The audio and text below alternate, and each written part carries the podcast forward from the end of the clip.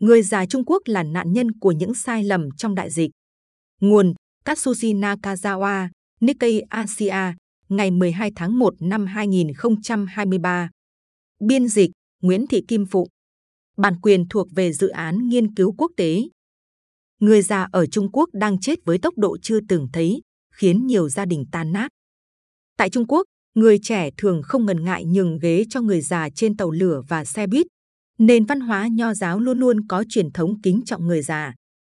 Nhưng khi COVID-19 tấn công 1,4 tỷ dân của Trung Quốc, 200 triệu người cao tuổi ở nước này chính là nhóm bị tổn thương nhiều nhất, bị dồn vào chân tường. Số người già chết mỗi ngày đã ở mức cao chưa từng thấy kể từ cuối tháng 12, thậm chí sớm hơn. Đại dịch đã cướp đi sinh mạng của nhiều bộ óc xuất sắc nhất Trung Quốc, chẳng hạn như các thành viên đáng kính của Viện Hàn Lâm Khoa học Trung Quốc và Học viện Kỹ thuật Trung Quốc ở độ tuổi 80 trở lên. Trong khi tỷ lệ tử vong ở người trẻ là tương đối thấp và ngày càng có nhiều người quay trở lại cuộc sống bình thường ở các thành phố lớn, việc có quá nhiều người già thiệt mạng đã đặt ra câu hỏi về khía cạnh nhân đạo trong những sai lầm của chính phủ. Hãy cứu người già. Các luật sư ở nhiều nơi trên đất nước đã ký và gửi đơn kiến nghị có chứa thông điệp này tới các cơ quan chính phủ trung ương, kêu gọi họ ngay lập tức hành động, chẳng hạn như nhập khẩu số lượng lớn các loại thuốc hiệu quả từ nước ngoài và sản xuất bất cứ thứ gì có thể trong nước. Chính quyền không công bố số liệu mô tả chính xác tình hình, nhưng các đơn vị công tác địa phương vẫn theo dõi và công bố thông tin đáng tin cậy về số ca tử vong. Khi cộng lại với nhau, con số là cực kỳ cao. Thông báo về cái chết của nhiều cá nhân được đăng trên bảng tin của trường đại học, trong khi cái chết của những người khác được công bố trên các trang web. Chính quyền trung ương không thể che giấu quy mô của thảm kịch. Cái chết của 25 giáo sư, giảng viên và nhân viên đã nghỉ hưu được một trường đại học ở thành phố Đại Liên, Đông Bắc Trung Quốc thông báo vào ngày mùng 3 tháng 1. Một chuyên gia phân tích các xu hướng xã hội ở Trung Quốc tính toán rằng số người về hưu tử vong do các trường đại học trên khắp Trung Quốc công bố gần đây gấp ít nhất là từ 3 đến 6 lần so với những năm trước. Kể từ đầu năm, số lượng người được hỏa táng hàng ngày tại các nhà tang lễ ở một khu vực của tỉnh Phúc Kiến đã tăng gấp 5 đến 6 lần so với mức trung bình hàng năm.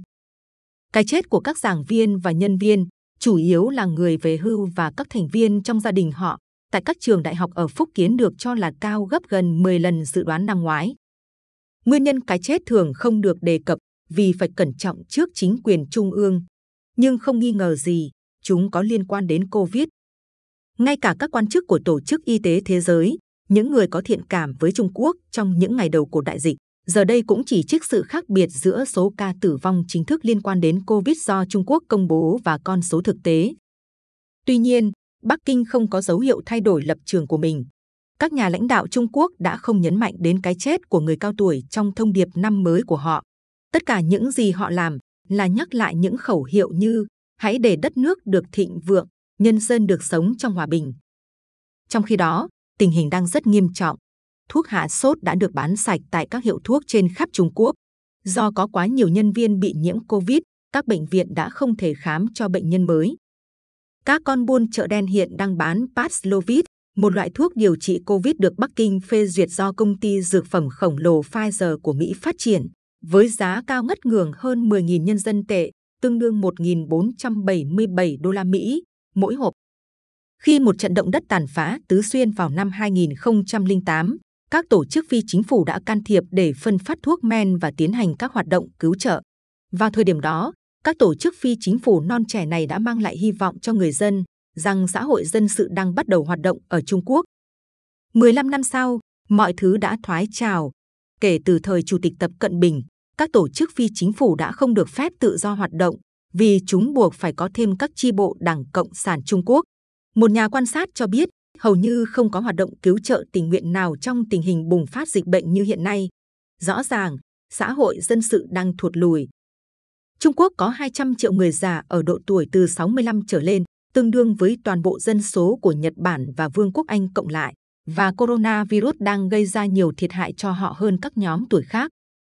Theo Cục Thống kê Quốc gia Trung Quốc, nước này có 10,14 triệu ca tử vong vào năm 2021, con số tử vong vào năm 2022 sớm muộn cũng sẽ được công bố, cho thấy rõ cái giá nhân mạng phải trả cho COVID-19 cao đến thế nào, dù nguyên nhân tử vong vẫn còn mơ hồ. Đến một lúc nào đó, người ta sẽ đặt câu hỏi về việc xử lý sai Covid. Các chính sách tồi đã từng gây hậu quả ở Trung Quốc trước đây. Các quyết định tai hại của Mao Trạch Đông khi tiến hành đại nhảy vọt từ năm 1958 đến năm 1961 và cách mạng văn hóa từ năm 1966 đến năm 1976 đã gây ra những biến động lớn đến mức làm biến dạng tháp dân số quốc gia, như các nghiên cứu sau này đã chứng minh. Lần này, thực ra có một cách để ngăn chặn mức độ tử vong cao như vậy. Trung Quốc có thể đã cứu được nhiều người già nếu họ chịu sử dụng vaccine mRNA từ phương Tây và sản xuất thêm hàng loạt vaccine trong nước. Dù tình hình khá ảm đạm, nhưng vẫn có vài dấu hiệu tươi sáng. Làn sóng lây nhiễm hiện tại được cho là đã đạt đỉnh ở một số thành phố lớn, bao gồm cả Bắc Kinh, vào khoảng cuối tháng 12. Mọi người đang quay trở lại đường phố và bình yên đang được khôi phục. Ở Trung Quốc, những người bị nhiễm bệnh được gọi là dê. Đó là vì từ dương tính trong tiếng Trung gồm chữ dương, có cách phát âm giống như từ con dê. Anh thành dê rồi à, đang là câu chào phổ biến mỗi khi bạn bè gặp nhau ngoài đường. Hầu hết những người đã ra ngoài đều là dê, nghĩa là từng mắc Covid ít nhất một lần. Kỳ nghỉ Tết Nguyên đán bắt đầu vào cuối tháng này sẽ chứng kiến một lượng lớn người di chuyển. Nếu hơn một tỷ người cùng nhau lên đường về quê thăm gia đình sau gần 3 năm phong tỏa, thì tình trạng lây nhiễm sẽ lan rộng hơn trên khắp đất nước. Kịch bản tốt nhất của chính quyền trung ương là kiểm soát lây nhiễm vào cuối tháng 2, đạt được miễn dịch cộng đồng trên thực tế, và sau đó tổ chức phiên họp thường niên của Đại hội đại biểu Nhân dân toàn quốc, tức Quốc hội Trung Quốc, vào đầu tháng 3. Đó sẽ làm màn ra mắt tốt đẹp cho nhân vật số 2 Lý Cường, người được kỳ vọng sẽ kế nhiệm Lý Khắc Cường làm thủ tướng tại phiên họp. Nhưng kịch bản lạc quan này chứa đầy cạm bẫy. Như các quốc gia khác đã từng trải qua, đợt lây nhiễm đầu tiên thường sẽ được theo sau bởi đợt lây nhiễm thứ hai và thứ ba của các biến chủng khác. Chính sách Zero Covid không có hiệu quả đối với biến chủng Omicron có khả năng lây nhiễm cao. Bằng chứng đã cho thấy điều đó từ trước khi chính phủ từ bỏ chính sách này. Cái đinh cuối cùng đóng vào chiếc quan tài Zero Covid là các cuộc biểu tình giấy trắng. Phong trào này đã nổ ra đồng thời hoặc theo phản ứng dây chuyền tại hơn 160 trường đại học và nhiều địa điểm khác. Nó được cho là đã bắt đầu tại một trường đại học ở Nam Kinh, tỉnh Giang Tô, khi các sinh viên cầm những tờ giấy trắng trong cuộc biểu tình phản đối chính sách Zero Covid. Người trẻ đã chút bỏ nỗi bức xúc dồn nén bằng nhiều phương tiện khác nhau. Điều mà lẽ ra chính phủ Trung Quốc nên làm là cung cấp vaccine hiệu quả cho công chúng, chủ yếu cho người già, và chuẩn bị một lượng lớn thuốc như thuốc hạ sốt. Thay vào đó, họ lại bận rộn tuyên bố chiến thắng trong cuộc chiến chống Covid, cố gắng làm cho phản ứng của chính phủ trông có vẻ tốt đẹp.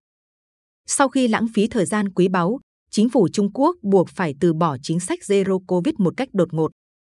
Nhìn lại quá khứ, một phần nguyên nhân khiến hai thủ tướng Nhật Bản Shinzo Abe và Yoshihide Suga phải từ chức là do sự bất bình mạnh mẽ của công chúng vì họ đã xử lý thảm họa COVID-19 một cách tệ hại. Nhìn bề ngoài, có vẻ như tập sẽ không phải lo lắng về điều đó vì không có bầu cử dân chủ. Tuy nhiên, nếu nhiều gia đình Trung Quốc tiếp tục mất đi những thành viên lớn tuổi trong bối cảnh kinh tế suy thoái, điều đó có thể thay đổi. Nếu mọi người bắt đầu coi mớ hỗn độn này là một thảm họa nhân tạo do những sai lầm trong chính sách, nó sẽ dần dần giáng một đòn mạnh vào chế độ của tập. Sự tức giận như vậy có thể dẫn đến làn sóng biểu tình giấy trắng tiếp theo.